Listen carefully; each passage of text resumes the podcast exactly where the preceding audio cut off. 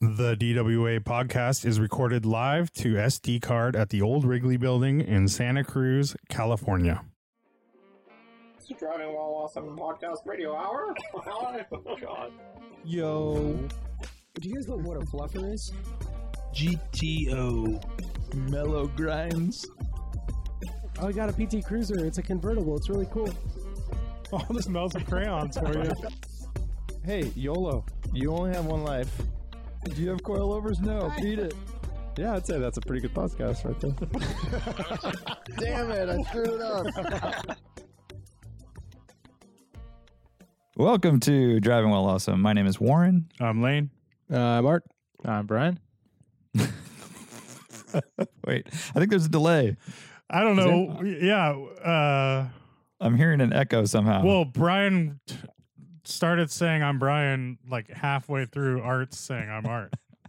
I don't. It, it, I I'm the only delay that I'm getting is you, Warren, starting it off. You you left a long, long pause, almost like you were testing us to see who Yeah. would I who was, would break, you know, and no one broke. uh, I was giving some space for others to fill, and uh, Well, I thought maybe you had a. I do recall comment? that we had a problem with that a long time ago, and we Mm. No, no, specifically uh, were saying, you know, let's go easy in the beginning. We don't want so. I, I thought that was a test of that that you know that previous oh, conversation. well, I if that was a if- yeah. test, I would have had some noise like. Doop, doop, jam. this has been a test of I'm- the all DWA public is- announcement system. All I'm saying is it's a dangerous move to allow that big of a gap because people are going to go for the gap that exists. Remember? Exactly. So, They're take Are it. we even That's podcasters? true. If we a lot don't? of Sennas around here. yeah. yeah. That's true. That's true. You're right. Well, that's a good reminder. Everyone stay safe. Keep your head up. I'm going to sadly open a, well, it's not super sad. Oh, it's I a don't- Coors, I think.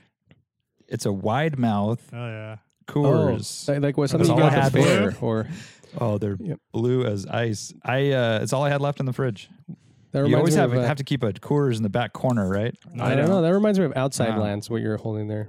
Something like that. You, you get like Wow. a very overpriced Coors in one of those bottle shaped. Oh, this would Metal 14, cans. 1425 and the IPA is 17. Exactly. It comes with a little uh, fake mustache so that you can put on to help you blend in. That's right. I mean, it's That's any right. it's any concert or anything, right? Or any outdoor festival, basically. Yeah. I got to say, I like the wide mouth. Yeah. wh- what do you I'm think about the wide mouth down. then? Are you going to down that thing quicker Yeah. than normal? Because I just chugged it. It's done. That was it. Uh, for those uh, listening at home who can't see us, Warren just smashed it on his forehead and then dumped it out on top of his head. That's a thick, thick can, dude. That might hurt a little. Yeah, you don't. Yeah. You're right. It's almost reusable. It's like right on the border. Like I'm trying to think of what I could do with it. I, but actually, it- that that would be a good uh, like overflow bottle. I feel like I have used a similar one. Oh, Maybe it for was a- oil, that's like not very big. or But like an oil catch can, or, or you mean like Uh, for no, radiators? more like radiator stuff. yeah. Radiator. not very big. Didn't we Have do that guys on our seen those? lemons 944 somehow? I feel like we Mm. incorporated some sort Oh, I don't know. Did we have an drink or- overflow on that? I don't know. I mean, I know it has a overflow hose, but I don't know if we ever connected it to anything. Just went straight to the ground and made people spin Well, out behind isn't you? that a thing? I mean, if it's a, they don't really overflow Usually there's a little it's having reservoir. a problem, right? No, there's like a little. Most new uh, little- designs are it, it it's that's part of it. Like you don't have a Mm. a radiator cap on the radiator. It's just like Yeah. you go to the overflow and then there's some water in there. So if it overheats, it just pumps it into that thing and then it sucks it back in and all this stuff. Well, part of the radiator cap design is also that it al- it allows some pressure to be released, right? If it gets to a certain temperature, right, Mm-hmm. and it's supposed to sustain so much, and if it if it's a shitty one, it like actually allows um, the pressure to escape sooner, Air which you end up, yeah, air in, or vice versa, yeah. So Or vice Uh, versa, yeah, and then yeah. it overheats. right, so it's so the 944 maintain- one just it just goes to the basically the ground. It's just a tube out of the because it has an expansion tank. So the expansion tank is where you fill up the water, and that's where it it basically does. Oh, that's effectively the overflow. Yeah, It yeah. that's effectively what I was. the that's overflow, what, that's what I was talking about. Yeah, yeah, yeah. but then under the it, the expansion tank has a little tube that goes off of it, and that's like an overflow. Mhm. Mhm. But Mhm. Anyways, teach their own, right? Yep. Teach their own. And uh, it's the Thursday edition, so we can get right into it. Um, got a lot of good questions on the old Instagram. And if you ever feel like you have a question that we should answer, usually Tuesdays we put up a, a post with questions uh, for any various reasons. You could have a beef jerky question. Uh, it could also be uh, cereal related. Um, you guys have any others you'd like you to can have a question about um, rulers. Rulers. How about putting us or Beer? putting us in very in various or strange camera scenarios? Lenses, or Movie preferences. Rulers. Uh, what about Mm. calipers? Measuring calipers. Ah, yeah. Those are good. or um, golden scissors. Whoa, dude! And it's worth Lane's noting that showing off. you could ask about anything. There's a lot of stuff that we're not qualified to answer, but we will anyway. Oh, but will th- those yeah. will probably be the best answers. and we're gonna Yeah. we're gonna our answers We're are gonna gonna, answer come 'em. from a point of view that we know what the hell we're talking about, and um, Experts. You should be listening to what we say. So This is rocket a- science is kind of our, our bread and butter for that. Happy to answer questions want. about rocket science. All Thermodynamics. right, should we get right into it? sure. Y'all ready? Okay. Let's just start off with the doozy here. Hushy Pushy Ooh, says, Can we please get a redo of last Sunday's tire talk? Why does Art specifically want A052s? And if Warren thinks those are a bad choice, why? Wait. What tires should Art run on the E E30?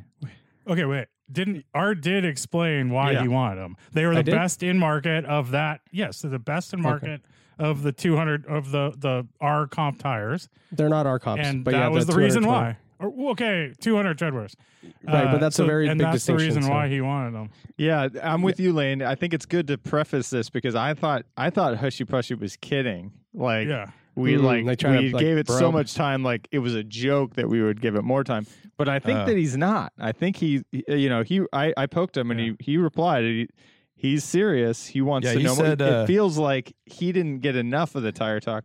That Art might be holding back on some of his opinions, Ah, and that Warren, you didn't go far enough in depth to back your your point of view. Sure. Interesting. Uh, he but says yeah, uh, sorry, go it- it's a very important topic. Um, let's try to do it without fake news, bragging, or hurt feelings. Aw. And uh, a couple people go on down the way here, but we can start there and see where this Uh, takes yeah, us. so But Yeah, I mean, we, we, we we were pushing your buttons last time, Art, and maybe that maybe that uh, shortchanged the conversation. I think it may have there. derailed me. I think so. Yeah. Yeah. Um. So What- what are you yeah, leaving basically, as? Lane said, though, the, the reason the reason that I am very curious about these is because I really like tires in this category. I've owned and driven on most of them in the category. And um, and these are supposed to be the best. They're the latest and greatest. So I want to try them out because they're the latest and greatest. Um, I've said the same thing about the RT660, which is another one. Um, and I feel that for me, like now, I've I've driven on all these other ones in various conditions, and it's been for the most part okay. Um, uh, as we've talked about, yes, you know when they get down to the wear bars, these are sketchy tires, not recommended. But for a very large percentage of the time, they're totally fine, and they're actually awesome. As Brian said very um, aptly, grippy tires are fun, right? And so I like grippy tires. These are the best in the category, and um, I want to try them out. Uh, that's kind of what it boils down to, really. yeah. Um, and 200 treadwear tires usually are pretty good in the rain when they're at you know when they have tread. Yeah, and and I think temperature is a thing, and I think teal kind of goes down that path. Um, you know, like they do require some temperature, and even within this category, that's part of the experience that I have had with these tires. Is some come up to temp a lot quicker than others. Some require way more temperature, like uh, like a Kumho XS, which was a, a Kumho that came out maybe about I don't know ten years ago or so. Like those were notorious for being just rock hard when cold, but they would take abuse like to the max and you would not overheat them like you could track the shit out of them you can autocross them and they just they were really really good at managing heat um, but I'm terrible in the cold and there's on the I- opposite I, don't know, man. I I'm I kind of want to call shenanigans. I know nothing about that tire, but I, running street tires on the track for extended periods, they that'll you'll get a tire greasy like no matter what. So the Kumho XS is the is that's what it's renowned for, right? So just like if you go into slicks, right, there's different compounds, and some are actually like like I remember when I was autocrossing the Hoosier A6, which is a slick back then. There was the mm-hmm. Hoosier A7, no A6 and the R7, and they, and they were basically identical. They just had two grooves. They were a slick, and um, the A6 was specifically for autocrossing. Would come up to temp super fast, but would wouldn't last on a track. Like you would wear through them very quickly. They would burn up. but a Kumho um, R or sorry, the Hoosier R7 was one that had uh, could basically manage heat a lot better um, and would last a lot longer and would take a lot longer to get greasy, right? So as you're Well, describing, yeah, but yes, you're you're it- saying those are race tires, but Yes, street so the- street tires. I mean, of course, a race tire is going to be better suited. But he's to comparing hold that up. tread. He's comparing that compound to. He says it's very close to that race tire, essentially. it- yeah, so, it's So it's a You're it's saying it's like a Hoosier comparing- slick for on the track. No, no, no, no, no. It's about it's just about how it manages heat and how much you can abuse it, right? So like I mean I think I'm not saying that it's Uh, it's indefinitely That's like, you the know, you'll- the- characteristics of that compound, essentially. right. So Compared it's to not like it's you can never never have get your greasy. cake. Essentially, you can never have your cake and eat it too, unless you buy there's a- Michelin there's uh, always. PS4Ss. Essentially, Yeah. So that's all. It's it's it's, it's relative to this tire. relative to the category, right? So you're talking about comparing that to like a Toyo R1R, which was it would it would get hot super quick and fant- fantastic um, autocross tire, very uh, tons of grooves and siping. But you know, after three runs, like they were super overheated, and you had to hose them down or like you know get get them to cool them down. Versus, um, you know, the Kumho SS XS, which was a harder compound and would take abuse better, would take a lot longer to get greasy. It's not that it's impossible to get to that point, but I'm saying it's it's just a tire that would take more abuse, right? So, um, but yeah, I don't know. I don't. Again, I'm trying to keep it concise. I'm trying to like focus on this, but in this case, this particular tire is supposed to be the best in the category. It's supposed to be awesome in the in the in wet conditions. Obviously, these tires are not ideal for the rain. They're not the best out there, but they can manage it. You know, like just that's just part. They, they have some grooves. You know, like and we can go into details about that. But I, I know Lane and I talked about maybe potentially doing some deep dive episodes, and this could be a potential topic where we talk about different tires, different categories, like your driving style, what you like in a tire, both from a aesthetic, ride quality, longevity, like all that type of shit, right? So we can get nerdy about all the different categories. I just so happen to really like this particular type category of tire because it is a street tire that is also for competition. And so if you're if you're driving hard in the canyons, you're going to get a shit ton of performance out of them. You're going to get great cornering, awesome braking characteristics, very late braking, all that kind of shit. Um, and they also will sustain that abuse for longer than a, a, a tire that's just a high performance summer or an all season, right? Like that's going to start howling, it's going to overheat faster, all that type of shit. So So you'd, Um, you'd prefer, uh, or Lane, would you prefer uh, Michelin PS4S over this tire that Art's talking about? So for for my use, or actually, that's funny. That's interesting because I think right now I'd actually probably go back to a true 200 treadwear tire. Um, at this point in time, um, and and that's an I think that's an option in in my size. Why? Uh, why? Why though? Because I don't put miles on my car. So right, the be, when I was when I was using my car two to three days a week commuting, I had I had 200 treadwear tires on it. I put two sets on it, um, and like I said, they lasted for something like you know 4,000 miles or or something like that before they kind of like lost everything. It, like it basically they dropped they dropped off like when they were good they were like the best. Like they had so much traction um you know so much grip and they were they were really good. But there was a point where i put you know enough miles on them and enough probably heat cycles or whatever and they just kind of like they fell off a cliff. Um and that was like very early on i was putting like a lot of miles on the car so th- that was like t- you know 2 months into ownership or something like that so it was like very and not only the expense pain but in the like, ass. Yeah. it's a pain in the fucking ass to I, I remember get 'em changed. specifically uh, you going through this because it was like we were. I think we were commuting at the Yeah. time, or it was right after your experience with that, and it was like you're at the uh, tire shop again getting new tires, and it was like it was like, Dude, dude, even with you're normal doing that like oil changes, yeah. which is even crazy. with normal summer tires which i stuck to on the jetta for a long time you know like i had ventus v2 evos or something like that Hankooks um right? That's the name of the, The tire, V12s, yeah, But- but V12. v12 evo 2s i think which is a high performance summer tire or something. Even with those i would be in you know they would last like i want to say like 10,000 miles which when you're putting 34,000 miles on a- on a car a year, 35,000 miles on a year on a car a year, that's every 4 months, dude. And it's Yeah. like you know, it it it turned into where it was just like, oh fuck, dude. It was always like making, you know, always on tire rack ordering tires, always at the tire shop.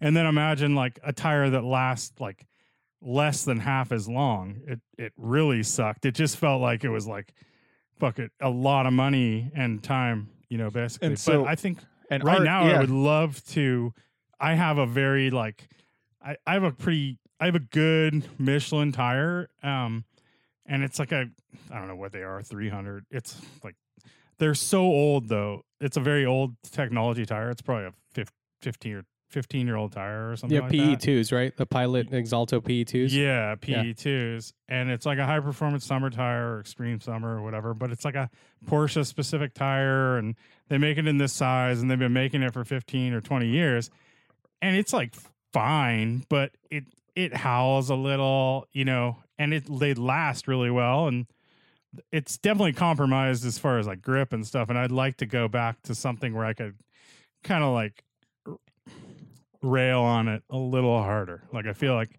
it's definitely compromised. Mhm. it makes a big difference in the turns. Like, you know, why do Yeah. you like driving this car? And a lot of that would be you fly into a turn and you have that sensation of weight transfer and stick, and you're just like getting Mhm. around those corners.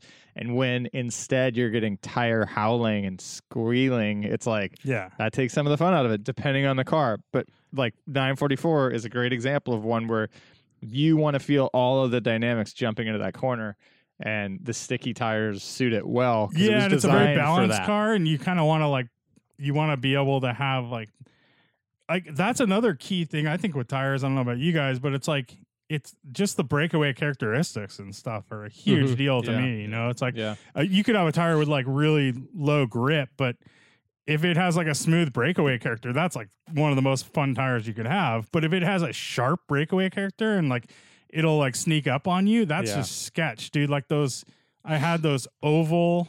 Oh, ah, Firestones? Fuck, Firestone oval, whatever Wide the oval? fuck they're wide, Wide oval. oval? Yeah. And those are the ones that I um, crashed my car when I spun the 944 going up to Alice's that morning when it was super wet. Um, Yeah.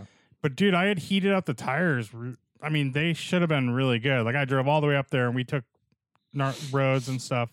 Um, I mean, it was straight up icy when I got out of the car. Like it was hard to stand on the road, but like it was when walking, it was like slipping around. But that those tires had a weird, like you never had any feeling of what they were doing under you. So That's it was like that's like the most annoying thing that a tire could offer, in my opinion. So right. as long you know, if it has very little grip, then fine, it has very little grip, but at least you know it's sliding around. You can Yeah. kind of control that slide. But when yeah, it's you can like anticipate it. when it snaps like that, that that's that's just sketch. dude. There- And and- especially and- you know, yeah, there's like you're highlighting. There's so many variables when it comes to tires because Yeah. it's like you know part of that is like you get squirminess with like if you have too tall of a sidewall, for example, and, Or tread blocks, right? Yeah, Or Yeah, The tread itself. Yeah. Right, Tread square. yeah. What's that right. called? Tread squirm or something? Yeah. Or- Yeah. And I think what you what you're describing, Brian, is exactly why I like these specific tires. And yes, there's compromises, of course, as we said. There's there's longevity, which isn't really an issue for me, you know. Um, and uh, but it, it's it's there's really a joke in there being- somewhere. Is that is that feeling of being slotted, right? It's kind of like Yeah. like be, it's like a car, like a good bolstered car seat, right? It's the responsiveness and the feedback that you're getting from the car, and like I feel like a good set of sticky rubber with a well balanced, good set of suspension is like you're getting all that information. It's much clearer. It's Yeah. sharper. The sidewalls are stiffer. Um, you know, you have more traction, so it's the suspension doing the work, and, and now everything is being transferred to to you in the steering wheel and in the brakes, and so it's it's that feeling of of that connectedness. Like I don't like vagueness as as uh, uh or sorry Lane is describing. Lane. Your name is Lane, um, and uh, that's the that's why I want this because now this is the best example in the category, and quite frankly, I'll be very straight up. They're the most expensive, you know. So like, if I could get hooked up, and you know, in exchange for talking about my experience and sharing it with the world, um, you know, that's great, right? That's awesome to get a set of tires, even if at, at cost, right? Because they're 210 bucks a piece versus 150 bucks a piece for the next competitor. So that's really what it boils down to. I mean, uh, uh, um, well, one of the major things, right? But also, I think with with a tire like this, you know, I don't want to put words in Warren's mouth, but I think like his concern is that I'm trying, I'm both, I'm I'm pushing tires at this category, which may not be relevant to everyone, but that's where we talk about all these things, and I, I appreciate Matt's question because it allows us to describe what we value in something like this. And so if these things matter, these are probably the tires for you. If you have concerns about, you know, very, very cold weather or you're driving your car a ton or you're always in standing water, like you can't, you know, like that kind of shit, like this is not the tire for you. If you're not driving very spiritedly on a, on a regular basis, maybe not the tire for you. There's other options that you'll probably be happy with. Um, but I think when when I mentioned this particular category, and that's how I started the conversation last time, but then I, I went off the rails myself, um, is that I think people already know, you know, like it's if I'm mentioning this tire, they already are are are, are looking at and or have owned stuff in the category because they've already like they've owned maybe an Azenis or they've owned an RE11. Yeah, but not everyone like, has. I mean, I- and not everyone has, but like, but it's like the people that have though now, like now it's like, and I and I got some DMs, you know, some pretty funny ones, and some that are like, oh shit, like that's cool to hear that you're going to try them out because I, I've I've tried these recently, or I'm considering these alternative or these other ones that are a competitor to that one, so I want to hear what you have to say, you know, um, and um, that's kind of what where it's at. It's like it's you're talking to a specific group of people who are already kind of self-selecting when they hear that, but then there's also the opportunity to educate beyond that, right? So Well, I think the better thing is to talk to people that maybe haven't tried them and might want to try them, and then kind of like Yeah, saying, "Hey, sure. they could be good. They could be good for your situation." Um, I think a lot of like common, you know, if you look broader to like your friend that's like not into cars or something, I think a lot of people are like, "Well, I drive my car year round, so I need all seasons." Even if they have like a killer sports car or something, say they have like a new I don't know, let's just throw out like a new 911 or something. They're like, yeah, I need all seasons because I I drive in the winter and it rains, you know. And you're like, yeah, but you live in L.A. and da da da, or you live in Santa, you know, here, and you would be better off with a high performance summer car, you know, an extreme summer tire like a PS4 or something. Yeah. Um, and a lot of people are no, that's a summer tire. Why would I? Why would I use that? It literally says summer on the tire. So I think there's a lot of like, and you know, I've gone through like, like I've had uh, all seasons, and you know that the whole all seasons. A lot of people call them no seasons, and that's so true because they kind of suck at everything, dude. They're Yeah. just like totally. it's like rather than like the Honda Accords, like like okay at everything, like all seasons literally suck at everything. I think the the category is like the the high performance summer is more like the the kind of like good at everything one. Yeah, Um, I think you know the, the- 300 treadwear tires are kind of like the Right. good at everything, kind of like the the compromise, the just right, you know, the Yeah. three little bears kind of just right ones, um, Right. As opposed to the all seasons, which you know I had when I got those when I bought my GTI brand new, it had Pirelli all seasons on it, and I changed them out within a week because it was so fucking sketch in the rain, dude, and it was like Mhm. and in the co- in like in Yeah, the kind of like it seems like- snowy conditions on Skyline, and then I all got- season doesn't mean all season. It almost it feels like it just means cheap.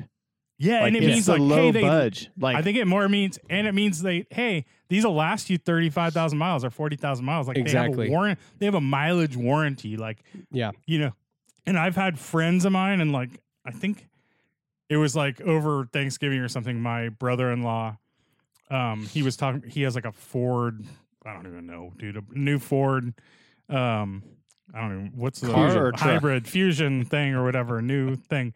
And uh, he's like, "Yeah, I, I already had to change tires on it." And I'm like, "Oh, how many miles did you have on it?" And he's like, 45,000. I'm like, oh, "Okay." You know, it's like I already had to change tires and you're like, so that guy is like if he got a good tire, he would be like pissed, right? Cuz Yeah. he's he's just commuting on highway 1 and like a straight road. That's how they. Yeah, it's like how long can I go until I have to replace Yeah. it? That's number one. yeah. Number one. Yeah, and It it's may be it- overpriced. It's like and a lot of those like people my are mom, like right? they're Or fighting. It's like- you know, yeah. they're like, well, this this tire is sixty thousand. mi- That must it's the best tire. It can go sixty thousand miles. They have a warranty on it. yeah, yeah. Yeah. So yeah, like you could classify you you could a, a good uh, tire picker website would have like what questions are you asking, and then it would uh, you know filter results. It's like yeah, are you asking are you like art and you're like I have a particular road or section of Highway 9 in mind where I want to feel the suspension working instead of the tire giving away. And it's like, so the question is, do you have a particular turn in mind that you want this tire to perform well on? Like all of a sudden that puts you in this category of picking 200, 300 tread wear tires. And then if it's instead like, I'm looking for an economical choice, if you say economical in any uh, area, it automatically selects you to shitty all seasons or whatever that are cheap and and have long life supposedly. Yeah. And then yeah, there's like a dude the, the Michelin's just to back up what you're saying, Lane. I was super impressed taking the PS4s's on my uh uh I have the I have 245 uh 50 17s on my E46 and doing a full track day, five sessions at Laguna with those, they performed so well. it was like yeah, yeah. like basically flawlessly the entire Mhm. like they I feel like they didn't get greasy somehow. and and they're you know, predictable too. Like Yeah. I s- like I was Yeah. talking about, like they have nice characteristics to them where yeah. you know they they don't like bite super hard. They have like progressive like loss of traction and Surprisingly um, sticky too. they're Like they they're did grip. sticky and Yeah. they're quiet. Yeah. Like they kind of do all they're the total Yeah. Goldilocks. tire. Beautiful ride too. Ride great. Yeah. Yeah. All- yeah, it's yeah. They're very. That's they're they're the best all around tire you can buy for sure. Um, we I, I know we've talked about that before, and I agree. And I think it's. I don't it's even know really- what treadwear those are, by the way. Like, Probably I think they're two eighty.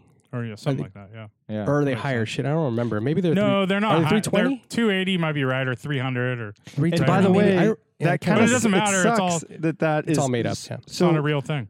yeah. the, I- I'll ask this question: Is there an? ob- It does.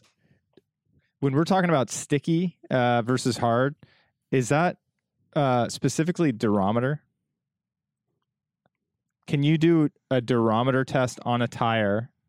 I, I'm I'm I don't know enough about Mm. this because I know you can check durometer of. like uh, to know when a tire is heat cycled out because Right. it tur- it gets hard over time. But Yeah. for a brand new tire, like I, it would be rad to have an objective measure of how sticky the compound was, right? I doubt like you right now we're using the Oh. UTQG rating or whatever, Yeah. the whatever. Right. double A or whatever. Yeah, But that no no no the the number uh 200 the tread wear, right? well, the treadwear is yeah, but that's a generic thing that doesn't. It's- It's it's No, it's, it's, not generic. It's or It I mean it's it's it's different. It's not regulated. So it's like the tire companies Right. come up with their own. They just name It's just their own within their line, they pick what's gonna be. Yeah, so and you it can't is more of a compare tread wear rating as opposed to like stickiness. right? Stickiness. Yeah, So, I guess okay. So that arbitrary an is what I was going objective for there, measure of stickiness of compound would be awesome, right? Like Yeah, I don't know how you would. That's it. I don't yeah, know. because Brian. and they Mm. all have different formulas for how the rubber is. You know how, what Yeah. the formula of the rubber and stuff. I don't know how you would.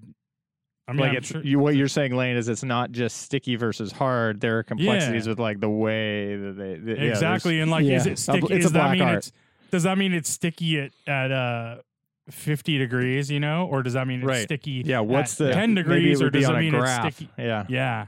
How does Yeah. that all work? So here's kind of like an oil, yeah. kind of like oil, right? The thickness right. throughout Yeah. temperatures and Right. stuff. Yeah. One one quick thing I'll say about this, and I can and Warren he can if he wants to talk about this, um, of course, obviously jump in. You haven't said anything yet, but um, uh, as, to, to to your point, Lane, I remember reading that the Michelin Pilot Sport AS3 Plus, which I had on my um, SEC, yeah, which is a perfect tire for that. season. They're they're an awesome high performance summer tire, but they they're I guess classified as as an all season. Oh, they are high performance all season actually. They're right. hard performance all season, but and, they're um, more towards the summer side. Yeah, and so those are great, and they actually have the same level of grip as a Pilot Super Sport, not a PS4S, but at the time a, P- a Pilot Super Sport at like 40 degrees Fahrenheit, right? So like At a because low the, temperature, yeah, yeah. so they need yeah, it's a temperature based thing, right? Um, but I mean.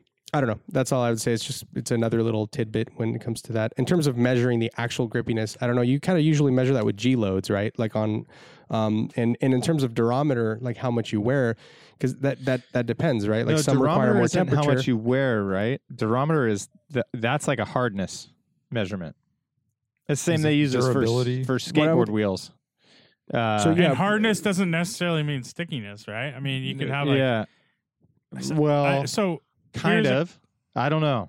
I, but I mean, they they kind of go hand in hand, but but I don't think it's a direct correlation. You know what I'm saying? Like, Which the softness you mean, or the, hard, or the Yeah, hardness? soft- They there kind of is, yeah, because it's temperature based though, right? Like a very hard compound requires a lot more heat to get to the stickiness, but it's not going to maybe be there's as, a eh, like- there's a special uh, special ingredient. I ingredient. know, but I'm saying certain it- tires. it's not um, it's not perfect, is what I'm saying. I guess uh, Yeah. it's not like a perfect.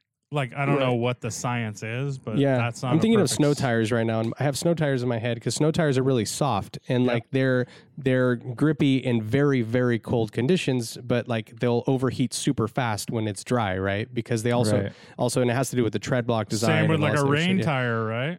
Or something Exactly, like an F1, a rain tire. Like those guys have to stay on the wet line, right? or else they'll overheat the tires and ruin them. They require the the temperature, yeah, I- the cooling. I, and the- speaking of F1, I would love if they marked in F1 they mark the size of the tires, right? So you know which what they're using, the soft compound versus Yeah, yeah. hard and everything. That'd be rad Yeah. on street tires, by the way.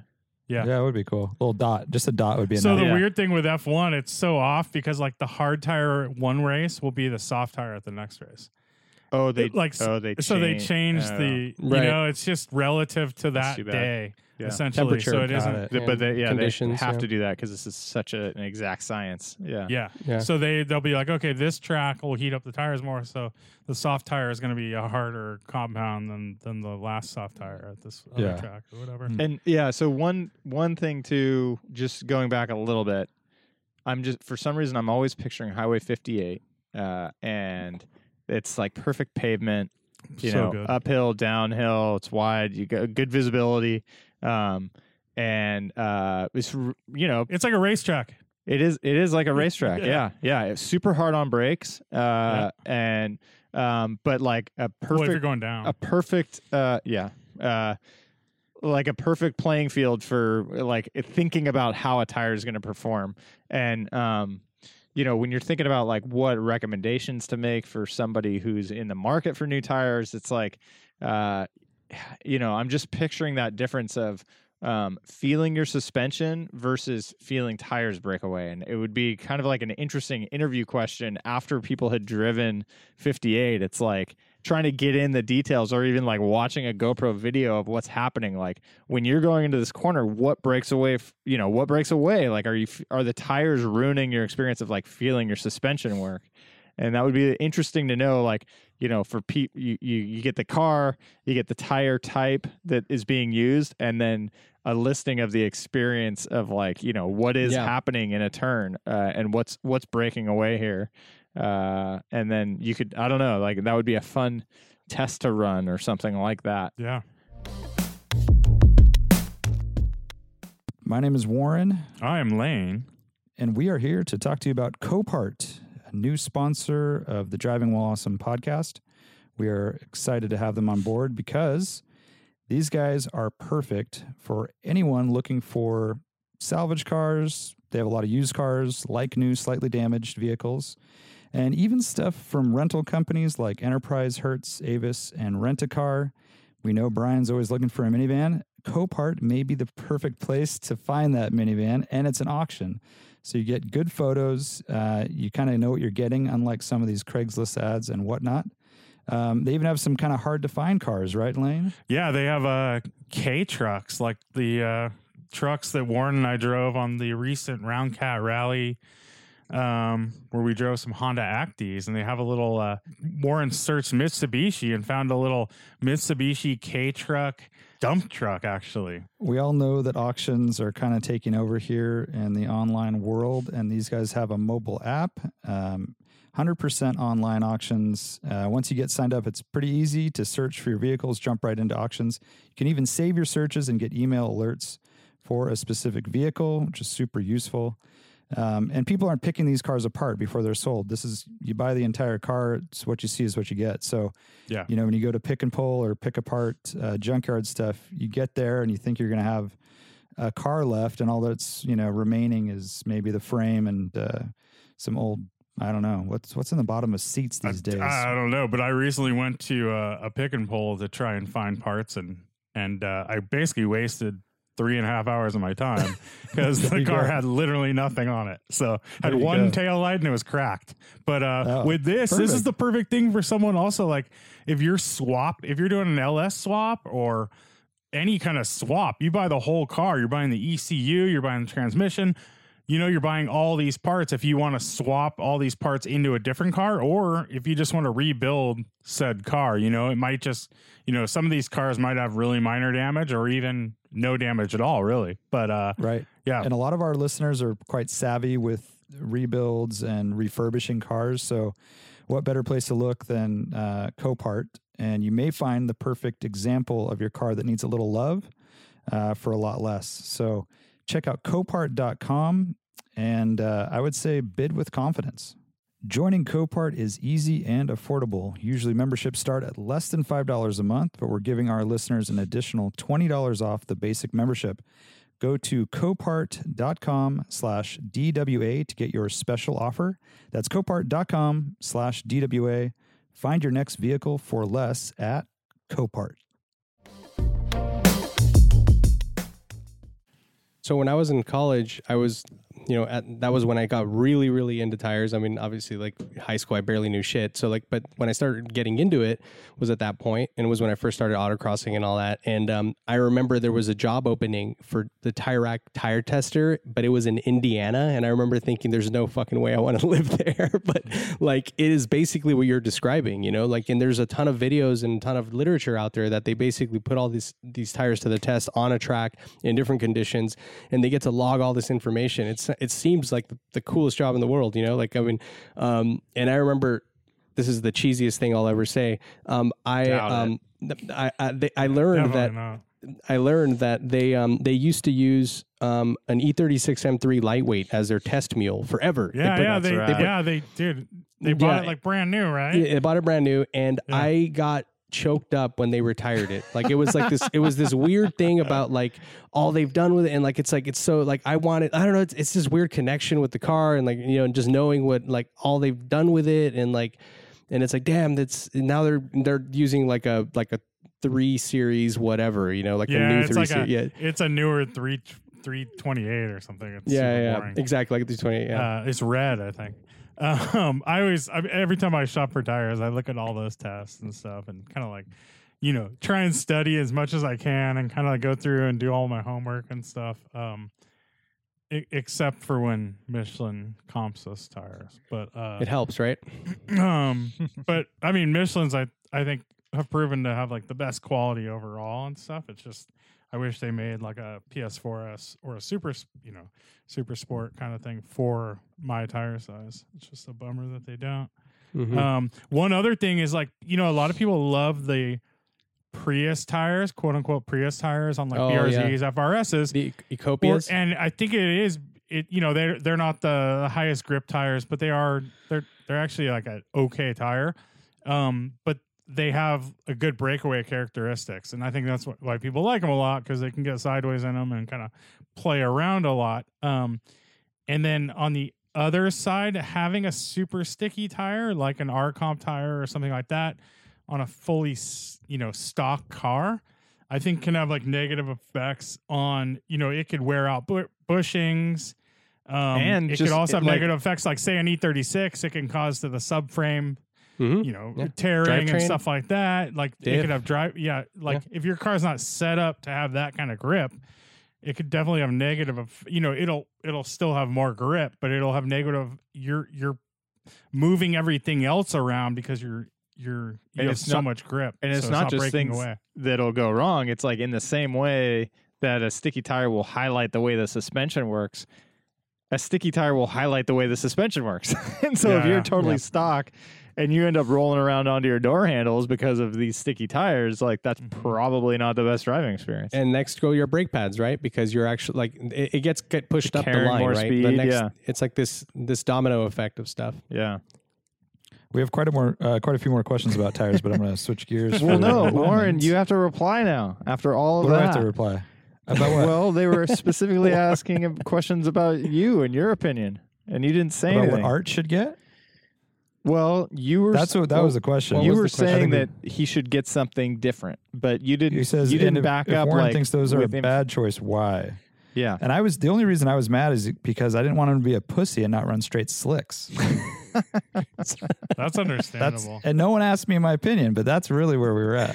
So and, and and and quite frankly, I would be a pussy to run slicks because that that would be extremely challenging in those conditions. And I said it was impossible, obviously possible, but um, you know, we're talking about outliers, right? Like yes, occasionally on our rallies it's cold in the morning. Sometimes we always plan around weather, but we might get hit with I weather. mean, let's let's But- put that into the majority Let's of say the it's time. usually cold in the morning. It's but- usually cold. Yeah, but yeah, and so slicks are fucked. But like a street Yeah. tire that is rated to, to be driven on the street and also for track use is is totally fine. Like I mean, and that's why I was getting at like that a very large percentage of the people on our rallies run similar tires or even more aggressive, um, and they've been okay.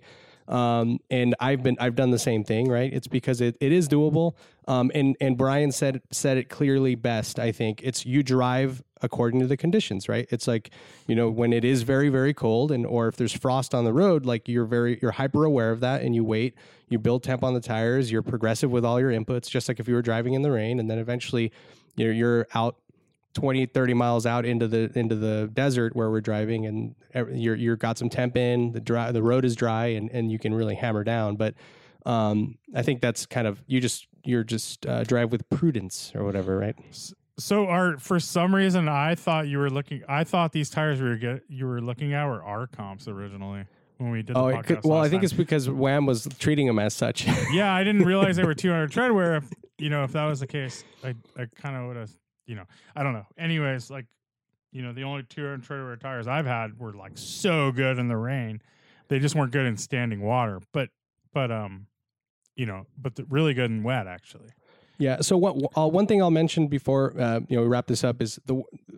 This is nerdy, but when you're rolling a tire in the wet, it's kind of like rolling dough with a rolling pin, right? Like you have a leading edge on the tire and it builds up a little bit of a wave in front of the tire. And when it's a slick, there's nowhere for that to go. So you end up riding the wave and you hydroplane. So if you have a groove, there's a place for the water to go. And so and the thing is that it's all about dissipation, right? So like if you have siping, you're not only pushing the water down the grooves, you're now evacuating out the sides. And so you that little wave gets smaller. And it's also speed dependent, right? The faster you go, the more of that water you got to be able to evacuate from underneath your tread. And so like if it's even if it has two or three simple grooves, you can get away with a lot, but then once you wear it down, now your your contact patch is much much higher and you end up being kind of a more of a slick situation where you end up riding that little wave and you end up hydroplaning, right? If that makes sense. It's kind of the and easiest at, way to describe it. and at that point, your tires have probably gone through a lot of cycles and stuff, and they're Totally. probably harder. And your compound's not as good when it gets below a certain tread depth and everything. So you're kind of losing traction there. It's kind of Right. like bad in all in all cases. Yeah, and that's when you shouldn't be driving like that. I mean, and like the, the- we've talked about it before. Like I learned this early on a, a long time ago with like the the the Miata incident and my my Corrado incident where I spun out uh, with a with the 993. Um, I wouldn't have been in that, or we wouldn't have been in the situation where I managed to catch it. But like, um, we talk about that hydroplaning, and that was because I was doing donuts about 50 miles before that, and so I, I definitely wore the tires down into the wear bars, and that was not a good thing to be, uh, you know, in the rain. Yeah, right? so and that situation, so it was kind of like standard wa- standing water. Essentially, it was very minimal standing water, but I would say like, you know, my my I would say it's probably like an eighth inch or something like that because right. We were on a highway and we went across a little bridge essentially. It's and that bridge was yeah. a concrete, a concrete as opposed to asphalt. And basically, the water kind of was sitting on top of the concrete. Where on the asphalt, it tends to kind of like go into the asphalt more, Right. and it, it has a it has a crown, so the water goes off the road. Where on the bridge, it kind of like the water sits a little more. Um, and uh, that's what what happened to us. So we want to we want to cross that little concrete area, and it uh, was not not fun. yeah. So, Okay. what tires should he get, Warren? What's the counterpoint to all of this bullshit? Counterpoint sticky is nothing. I actually ordered the A052s for my 15 inch, so we're good. It's happening. Well, you know, I've this, always loved Zooks. I mean, if we're talking, yeah, the counterpoint is that you know what's sad is that there is no option for me in this particular size. Like it's all this category or more aggressive. If I go bigger, if I oversize my tire, like Lane's tire size, I can do like a Continental um, Extreme Contact Sport, which is the Pilot Super Sport competitor. Um, you know, there's alternatives there. There's a, there's actually quite a few options, but um, you know, as I mentioned before, I want to try these for specific reasons. They're the right diameter, um, and blah blah blah blah blah. Computinator says Triscuits or wheat thins. Oh, so easy. This is the easiest question I've ever got. Wait, Wheat really? thins, You boy. can't- yuck. And You hey, you let can't go. lose big here. They're wheat, both big wheat thins. If I have my choice, Mm. big ones are thinner. Dude, they're more like just deliciousness. They're so cotton mouthy. Like wheat thins are kind of like they're just so dry and so good. They have a little sweetness to them, and like, wait, oh, am I man. tripping out? Which one's the one that looks like a like a, a mini wheat? that's Like the wheat thin, right? Wheat That's thin. all like no, it's that's a got all the- Triscuit. Wait, no, Wait, Triscuit. oh, Triscuit. Triscuit, Triscuit yeah, looks yeah, like a okay. cracker, right? I'm on Triscuits. Triscuits are dry. No, Triscuits are the ones that are like a, like he said, a Wheat wheat, thin. like Or a, like a yeah, like a Wheaties. not a wheat thin. Wheaties. Wheaties. A Let me look Wheaties. it up. No, no, So no. wait, Wheat thin. Yeah. I, I picture No, wheat Wheat Wheat thins. thins have the No, little not a salt Wheaties. on them. Uh, the ones with the A mini wheat. a mini wheat. Yeah, That's Triscuit. Triscuit. I'm on Triscuits. Triscuits are little strings of like you can't fiber and lose. shit. You're, hay. you're winning with either option. A tr- But like a Triscuit on cheese on a Monday, a wheat Triscuit? on Tuesday. That's a, that's a Triscuit on a tris- Triscuit on a Tuesday with a little cheese. Yeah. Ooh-wee. little Triscuit and cheddar. I mean, I'll I'll do them both, but wheat thins all day long if I have the choice. And that's the thing with wheat thins. You eat them all day long. You eat Oh a, man, a they're lot. so good, dude. Yeah, yeah. I'm I'm a Triscuit man. I, I'm I'm I'm picturing more like a Triscuit is like a cracker, right? Like in the wheat thins are No, more you're wrong. fibrous, aren't the wheat No, thins fibrous? you're opposite, dude. You're Opposite. opposite. a wheat thin is a cra- normal cracker, like a Okay. And it's very with like salt slick. on it, and it's like Okay. And then the Okay. Triscuit is the weird fiber thing. Okay, yeah, but what's I'm the down. I'm- I'm- durometer on a wheat thin? I don't That's know. True. it depends on the 300 temperature. tread wear. Yeah, And on the temperature. Triscuit, like, don't eat it in the car. It, like that thing will go everywhere. It's Yeah, like a, yeah. When you eat a It's Triscuit, you gotta like it's like a Nature Valley bar. you got to do the vacuum thing after to like you know make sure all Yeah. this stuff is uh, But then it gets in your throat, and then you crash. And not Yeah. it's All not right. without risk. Wheat wheat thins all the way. Then fuck Triscuits. Fuck Triscuits. Walter Michael Wood says, uh, "Did you guys see the Ferrari 308 that's getting K swapped? It's on YouTube by Whoa. StanceWorks. Yeah. It- Dude, that sounds kind of cool. that hint. I That haven't sounds seen it. amazing. So rad. What? So what? What? I have no idea. What are these 308s going for? Where this is They're like a reasonable thing as to do? fuck. It's not reasonable. They're expensive. well, well, unless the engine was I know, right? blown Lane? engine. Yeah. yeah. So this is, um, you know, but Mike, Mike from 308s are a seventy StanceWorks. thousand dollar car, dude. Let me show you the. I'll show you pretty the car. wild. It's it's a It's rad nice one. if It's a you can do yellow it. car too, which um, I like. Is it a the, GT, that GT, GT, uh, sorry, S. like a it's a it's a GTB Targa top. Quattrovalve. Um, let me see what year it is. I don't remember what year it is, but um, oh, it's not. It's not a Targa. It's a hard top. Uh, so it's a GTB. So it's a earlier. So remind me the the power possible out of K swap. Are they turbocharging it, or is They're it just a turbo. He's regular- turbocharging it. Yeah. Okay. Oh, wow. Um, I was going to say the power isn't going to be that crazy. I mean, it'll be a more efficient engine and reliable, but uh, regular K swap engines like what 190? Uh, no, it's about like two Two- two eighty. Stock is- the, yeah, Oh, Stock is- 280? well, stock is two hundred. 200, 200, right? Somewhere around there, Okay. Yeah. or or maybe one hundred and eighty No. less. I can't remember. Way less torque, right? One seventy five, Stock maybe. is two. No, probably like I think it's like one sixty or something like that. I'm just I'm I'm lost because I've been looking at the Kamiata numbers, and so Yeah. um, with a cam, uh, They get a like tune, 220, 240 wheel, right? yeah. So with a cam, intake header, exhaust, and a tune, they're getting 240 wheel and about 195 foot pounds of torque to the wheels. So then you know you you do what 20 percent drivetrain loss on that, and that gives you a number, and that's just without doing higher compression, without doing anything Sure, beyond sure. that. Yeah. And I think a Quattrovalve is like two thirty crank, Oh, um, okay. and that's pretty. I would say that's pretty optimistic, having driven. Them. Especially older one Mhm. too, right? yeah. but it is turbo. He's going turbo Honda. I mean, if you look at the post I just sent you, you can see That see makes the, way more sense. he has a picture of, and it's cool because he has a picture of the of the engine si- uh, the Ferrari engine sitting next to the K24 uh, just so you can see how much less weight Smaller it and is, yeah. bulk and all that I wonder how much lighter it is. probably significantly because it's all aluminum versus actually you Those know what? 308s, Hmm. they're not a bad engine. I mean, I think they're pretty reliable to, you know, pretty good. Uh, Can But- you do this swap for the price of a engine out service? that's So a good don't- question do they Maybe he's I gonna don't think prove they that, huh? need engine out. oh they don't these don't you're right Yeah. Lane um That's like the Matt Farah thing he's been focusing on, right? He always talks about it. with the 'cause he's- 328. Uh, which is essentially the same, right? yeah. Um, What the 328 does have engine out th- service? no, doesn't- it doesn't. You don't Oh. need it with 308 either. Uh, they're actually 308s aren't that bad bad to maintain. I mean, I.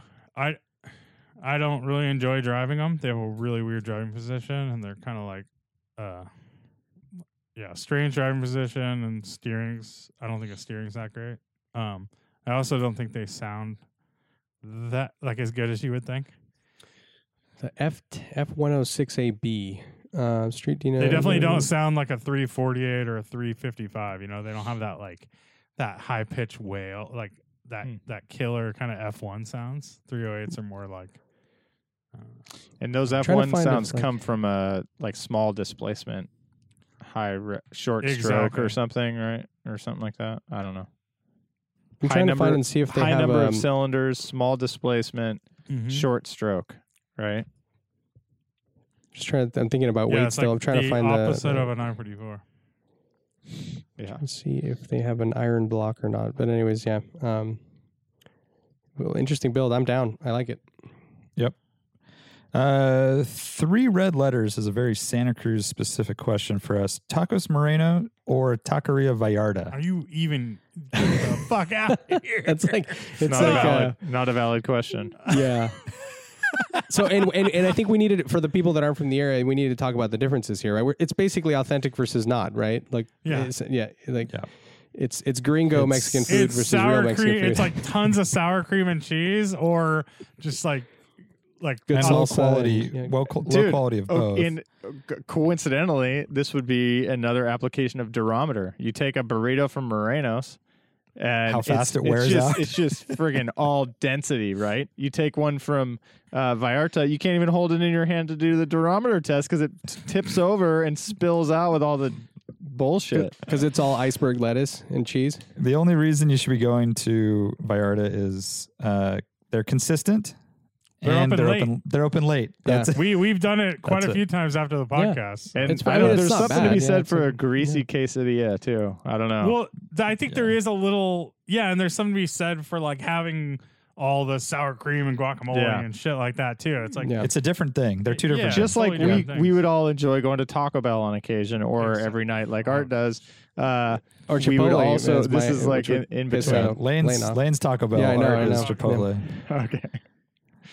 So a Yeah. Is like a Chipotle kind of vibe. Like that's sort of like that. It's zero. It's zero corporate. it's no, but Right, in terms but of the they're it's food, more right? more. generic. It's it's more of a real thing than Chipotle. Yeah. More generic. Definitely, right. yeah. Go for it. Niceberg Slim says, "Will brand image ever become less important in buying a car?" I once recommended my dad look at buying a Mazda 6, only for him to end up getting a Civic because my mom shot it down, probably because of Mazda's meh rep in the U.S. All right, I don't know what that Wait, rep is. what was it? What don't was the know that, Rob. specific Com- question? Compared actually, to Honda, it's not. It's no Honda or Toyota. I right? guess it's So- not the. uh It's not the. Yeah, it, along, uh, but it does have a good reputation. I would say. It's just a- Hyundai and Kia and Genesis are suffering now from like this period of time where they're needing to build that brand reputation. They deserve more, I feel like, than they're getting. Right? no, I think they're brand doing great. They're super successful. I mean, No, I, I You're think they're right. doing They're, great, they're trying to build their I don't- image. I think yeah, somebody who's looking for a Honda who who's Yeah. uh, you know uh, basing their judgments on a new car of of experience from 20 years ago, right? Like uh, I, I think a lot of people don't even think about uh, the Korean cars. But I think they have done a good job Mm. of building it up to where I think any of us would own a, Hon- a Genesis or something like that. Where mm, yeah. you know, I think ten years ago I wouldn't want one because of the. I, well, I think we're at the the rep- reputation. we're at the pointy end of the the No, I'm just spectrum here, saying, like, but they're they're progressing towards that essentially. You know, to those that know, I think yeah that we Yeah. we recognize. But wait, what? But what was the specific question? Like that brand image isn't going to be a factor? I think Yeah. it always Be will less be. important. I think it's already less important though. Really? I do too. Yeah, I, I, Brand? totally. Well, I guess I don't. because all cars are good, right? Yeah. Wait, no, but don't you think Mercedes versus um, Mercedes, Lexus, like all those premium brands still have that cachet, right? Like Of it's cou- not like Yes, it's but I always would gonna say be less important. so. I agree with Lane. I would Uh, say it- less so. It's not like it's not a it's not a it's not a cut and dry thing. I would just say Mm. it's less important now than it has been in the past because and I think it's getting lower and lower. That that yes, importance is getting I think the smaller. the difference between like the perception of the standard and the perception of the low car has like the gap has has lessened essentially. I can see that. And- yeah, I'm thinking like I think- 80s right now or like 70s, right? Like comparing like the cars from the yeah. bigger Those marks big or the gaps. fancy marks Big to the- gaps. yeah. I think also like with new car companies emerging and and stuff and with electric cars it's kind of like it's more about like what's new and what's hot as opposed to like the brand itself. Yeah, And I think it's a regional thing too, right? Like I mean, like Middle America versus where we are, and like you know, because we I think we're pretty like numb a bit. Like we see it all Well, here. I think we're also more acceptable. uh, We're more accepting of brands that are maybe not as proven. We're wi- willing to take a little bit of a risk on some of that stuff. And that I mean, goes back to everybody. I mean, if we're talking regions, it's like in Santa Cruz, it's Toyota and Subaru. That's basically it. Yeah. Nobody's buying Hyundai's here. Well, it's also we have both of those dealerships in town, so that's one factor. I Does guess. contribute. I mean, everything's right over the hill. Like for big purchases, Yeah. I would say a lot of these people are going, you know, to Stevens Creek, and everything's there. Um, yeah, I mean, I think it fits the Yeah. lifestyle, and people get locked into certain brands, and that's based on, yeah. I, I, I think the brand image is like super important. It's people, it's Uh, you know Subaru commercials out in the middle of nowhere, and and then I don't know, I, I don't know what it does, what Toyota's doing so right. I mean, when you think about it though, like these brands, I mean, if you're talking about perception, these brands these brands kind of build their own perception. So right.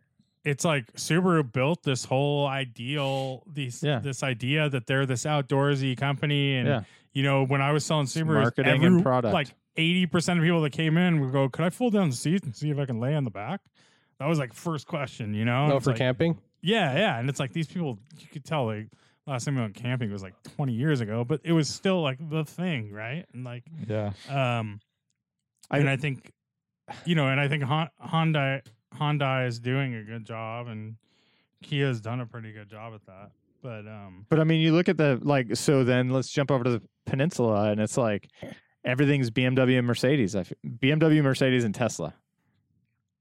Right, Porsche, a lot of Porsches too. Porsche. Mhm. Like it's these brand. It's I I think that cars are going to remain a lifestyle purchase, like an aspirational lifestyle purchase, and the brands, you know, they're each each mark is uh you know using their own marketing and product uh teams to like build a certain image that sells where the region you know the regions they want to sell it in and yeah, I, I think that's going to continue to be important I, I you know For- the oh yeah, for sure, it's always Like- going to be important. I just think it's less so now than it than it has been in the past. I think it's absolutely true. You guys have me thinking because it's like absolutely true that the the cars are all good today, and so a shitty car is fine for yeah, pe- for if you buy a people- Hyundai now, people aren't like, "Oh, I heard Yeah. those things are pieces of shit."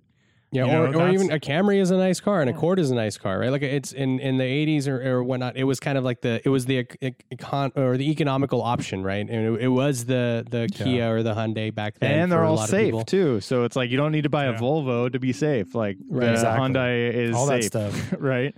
But it's Yeah. still this is still like an aspirational purchase that people like tie Yeah. up with whatever, and it's yet totally controlled. Agreed, Warren. It's like the cars companies are doing this. They're setting up the uh, the marketing to like speak to a certain people, and that's who buys it.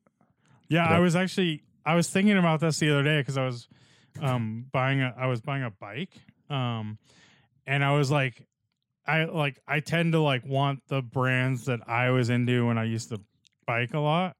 So it's like I'm not looking at you know I'm like oh what's salsa making these days you know I'm like I'm like they, I'm like what are these what are what's like Cannondale all about or something you know I'm not looking at like I I haven't been part of the marketing, you know, I haven't seen the marketing of like newer brands, right? So hmm. it it like I think brand is a is a big thing still and it kind of always will be because I think it's also part of that thing. It's like do you want to show your friends your new like if if you're buying some shitty car that pe- or peop a car that people know the only reason you would buy it is because it's cheap. That's kind of a that's kind of a hard hard thing to do as a consumer. Like you want something you can like show off essentially. Yeah. Agreed. Agreed. Um, let's see here. Kyle JF90 says GM recently destroyed the wooden buck for the C1 Corvette. They recently did. If you had to destroy one piece of automotive history, what would it be? Why would they Why destroy would- I just saw this- the I thought- buck? Like, I thought it wouldn't was you a hang s- that in a museum. Yeah, I Yeah, saw it's that sold for story. I so thought it was much. like a, a, a historical thing. Like, oh, the you know there is no C1 buck because it got destroyed. Not that they No, would I have think it's- destroyed it recently. That's crazy. Like it's a work of art. Someone would pay a You wouldn't- bunch of money to have that. Yeah, you it's wouldn't weird. display that. Yeah, at the Corvette there's Museum, gotta be right? more to- Makes perfect What sense. idiots. Maybe it had maybe it had termites or something. This is Or- like yeah. GM in a nutshell, dude. That's really strange. You'd think that, or make a replica of it based off of that one if that one was damaged, and then you have like a an exact replica you can. Yeah, but you still right? want the damaged one, dude. Oh, for sure. I'm not you saying you would the throw real it away. Deal, dude. like- no matter what, even Yeah. if it's like totally tattered and burnt. if there's like, a you if want there's the a piece of it, right? If there's a piece of it, you would want. Yeah, yeah, it's history. yeah. Um, That's a, that's something that would have happened like 50 years ago, and they'd be like, "Fuck, we sh-, like you know." Now you'd be like, "I wish we had that for you know." to right. remember." I always wonder about that with architecture. Well, it just makes no You know, sense. like especially where we live, right? Like you have like beautiful Victorian houses, right? At some point, that was just an old house, right? And like n- somehow they managed to preserve Now them because they were beautiful and like. And like it's interesting how some things are timeless, or in in in certain ways, like you know, very minimalist architecture, you know, mid century stuff is like obviously continues to be beautiful and and revered, but like Victorian homes were they're very very ornate and detailed, and at some point when things changed to more simple like aesthetic, I would have felt that people would have thought been like thought like take these things out of here. They're just so overwrought and whatnot. But They did. somehow. But yeah, Dude, but they like did, San Francisco would- though, look at San would- Francisco. they It's would- crazy. I They're know, but a lot of a lot of I mean that's they're they're they are everywhere, but that was a common thing was to remodel a Victorian home and make it look more contemporary, like a 40s home or something. So, you know, like for example, the house I grew up in, the the the house next door, Mm-hmm. they um lifted they like totally it was a full on Victorian and they totally converted it and they put a flat roof on it and uh, Uh. and made it look contemporary in like a 40s 50s um uh 40s 50s contemporary look Mhm. um going as you know as far as like you know changing the whole roof line and everything yeah. so it, it was commonplace but um you know but you obviously had to want that and have the money to do that so hmm Right. so what would you So want to destroy from automotive history that seems like a Yeah. What would what, that's an what evil would it question. be? Um, you know, some answers come to mind like I want to destroy the Aztec. You know, just in general, like. But that's not that doesn't bother me so much uh, compared to other things. I just can't place like the ultimate. How about I want to I want to I want to destroy, a law. Can you destroy a law like the the five mile per hour bumper law? sure. that regulation. yeah. Yeah. Cars would have been so much better looking um, earlier uh, than if they if they didn't implement that shit. Yeah, that's actually a pretty good one. Some some regulation. So the buck, by the way, is unbelievably stunning. It's Yeah, not like I'm looking at it now. I see it.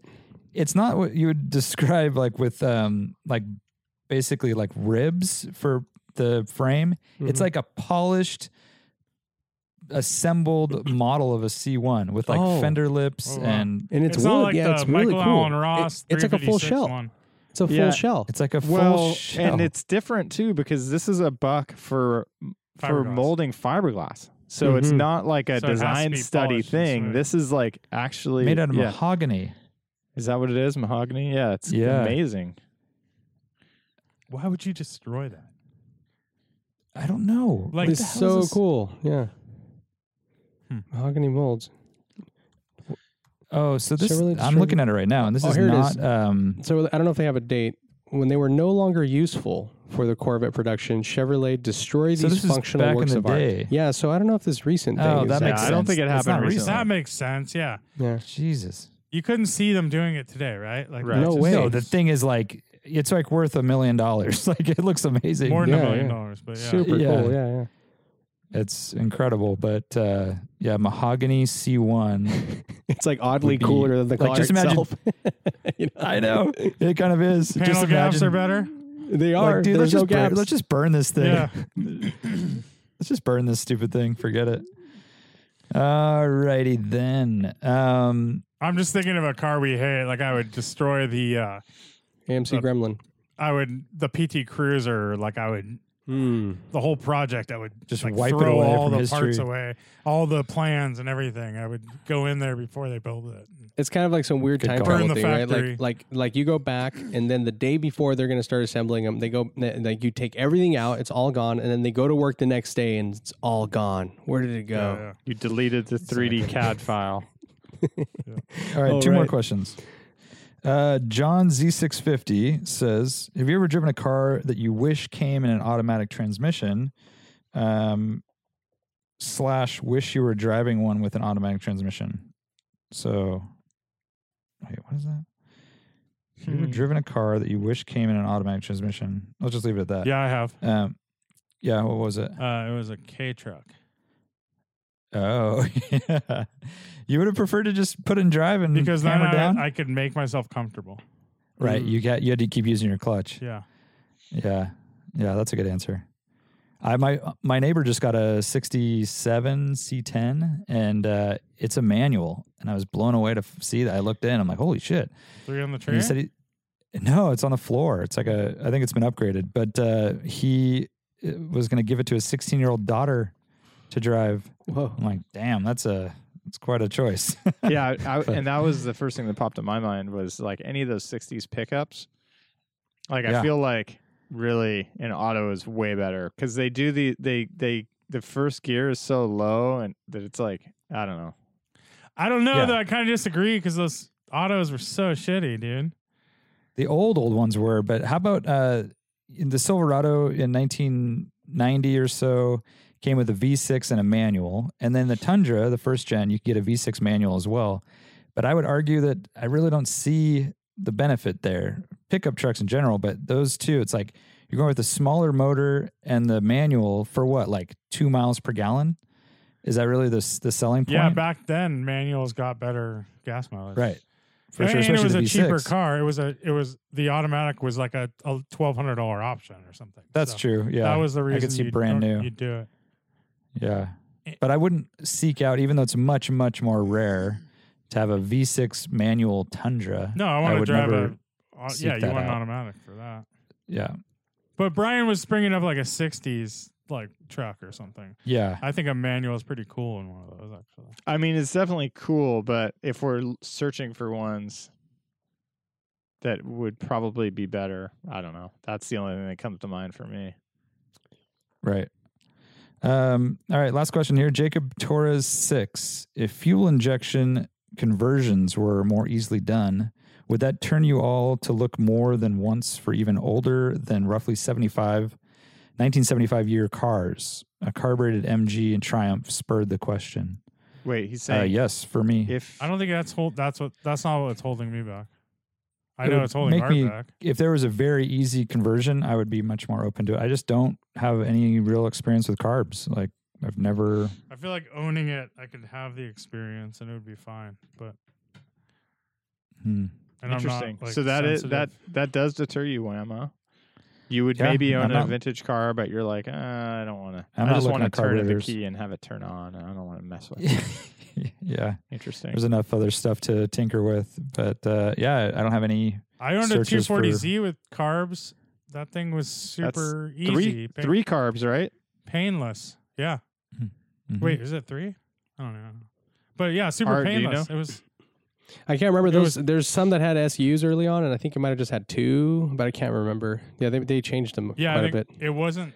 I don't know. I don't remember. but it was uh it was great. I mean, it had a choke and everything, but um yeah, I don't feel like that was like it wasn't. It definitely wasn't. didn't deter me from it. It wasn't anything to like complain about about that car. Like back in It high wasn't, school, like there was a, there were a huge number of cars with carbs that we were Yeah. around all the time, and everything was fine. hmm I had. I mean, I've owned a carbureted car, but uh, it was the last of the carburetors, which is like the worst. You know, it was an '85 Mm, Chevy with V6, like vacuum vacuum, lines lines everywhere. just terrible. Rochester. And, um, it was a Rochester, I think. And then uh, working in shops, I mean, it was constantly just uh, the bane of our existence. Really, it was always like, oh god.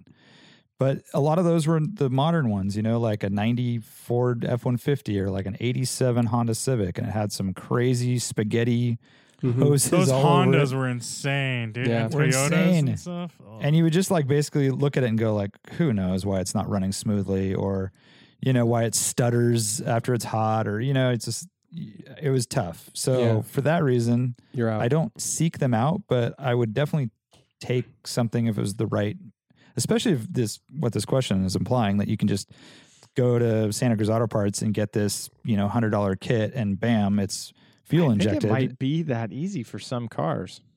really It's not that- cheap though. it's not. Cheap, yeah, I think it's more. Yeah, it's probably more like. Yeah, it's not a hundred bucks. That's for sure. But yeah, like, But and it's it's also more. I think it's the cheap spot is, uh, or the easy spot is like all the American cars. Like you just bolt on an Edelbrock carb that's, or a carb replacement that's got fuel injection built in, and but that's got to be like a $800 I think 800 is more something, like or- it, and I don't know if that's even including like the whole different f- uh, high pressure fuel Management. pump and and uh, the gas tank modifications and stuff like that. Right. Yeah, I'm well, try- you just I'm trying to recently uh, you just swapped from a carbureted Volvo to the exact same model, basically, Yeah. but with fuel injection. So Pretty interesting little thing to think you're- about. and you're keeping the fuel injected model uh, to note, but obviously it was a nicer condition overall. But doesn't that also kind of like play into it, where you're like, well, it's fuel injected, so that's like a little bit of a, a load off. No, not Or is not, it a le- Yeah, the carbs a are so cool though. It's a really uh, it's probably a bigger discussion, but Yeah. we could have it right now here. Uh, well, no, no, no. That'll that'll tease us into Sunday, Yeah. Yeah, because we're gonna Sunday. get into Volvos and other stuff. Yeah, stuff the, as well. and just real quick about the carbs, I I, I did a search because I was trying to find it. Apparently, they make a ton. Edelbrock makes a bunch that look like that just drops on top, right? Like a four a four Yeah. barrel looking. Yeah. carb spit out a thing, but name. There's a name. it's It's fuel on the top of my tongue, but uh, But the it's one like that I'm the thi- I was thinking Dominator of the, something. I was thinking or- about the Weber Weber version, right? It's it's by Jenvey. Uh, and Yeah. it looks just like a Weber side draft, but inside it has injectors, and it's it's a it's like that's dope. I'm I'm super cool with, um, with something like that. There's a TDS Heritage one that looks the same, Never heard of that um, but I love that idea, like because Yeah, I aesthetically think they're Borla cool. made one that's really awesome. cool. It's like stacks and it, but it has you know it looks like a And uh, la- and really our uh, sniper is the word I'm seeing, um, Brian. Mhm. Holley Sniper. Sniper EFI. It looks like a carb that sits on top, but it's all fuel Yeah. injected. And I feel like it's Nice. been covered quite a bit by the Motor Trend guys. Like, you know, they're all doing the Engine Masters tough and all that, and like bolting these things on. I'll I'll bet there's plenty to learn pretty easily from those guys. Right, right. All right. That is a podcast. Thank you for joining us, and we will see you next time. bye. Later.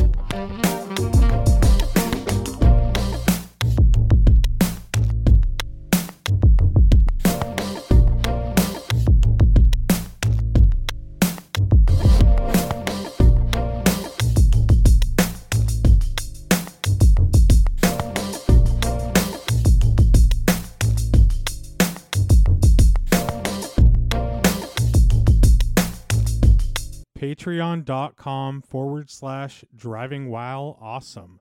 Do you enjoy the DWA podcast?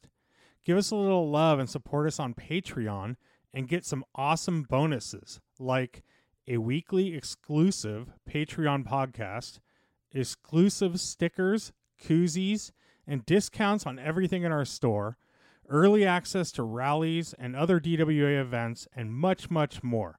Um, yeah, it really helps us out if you become a patron of the podcast and we hook you up with some really cool stuff. So join us now at patreon.com forward slash driving while awesome. Thanks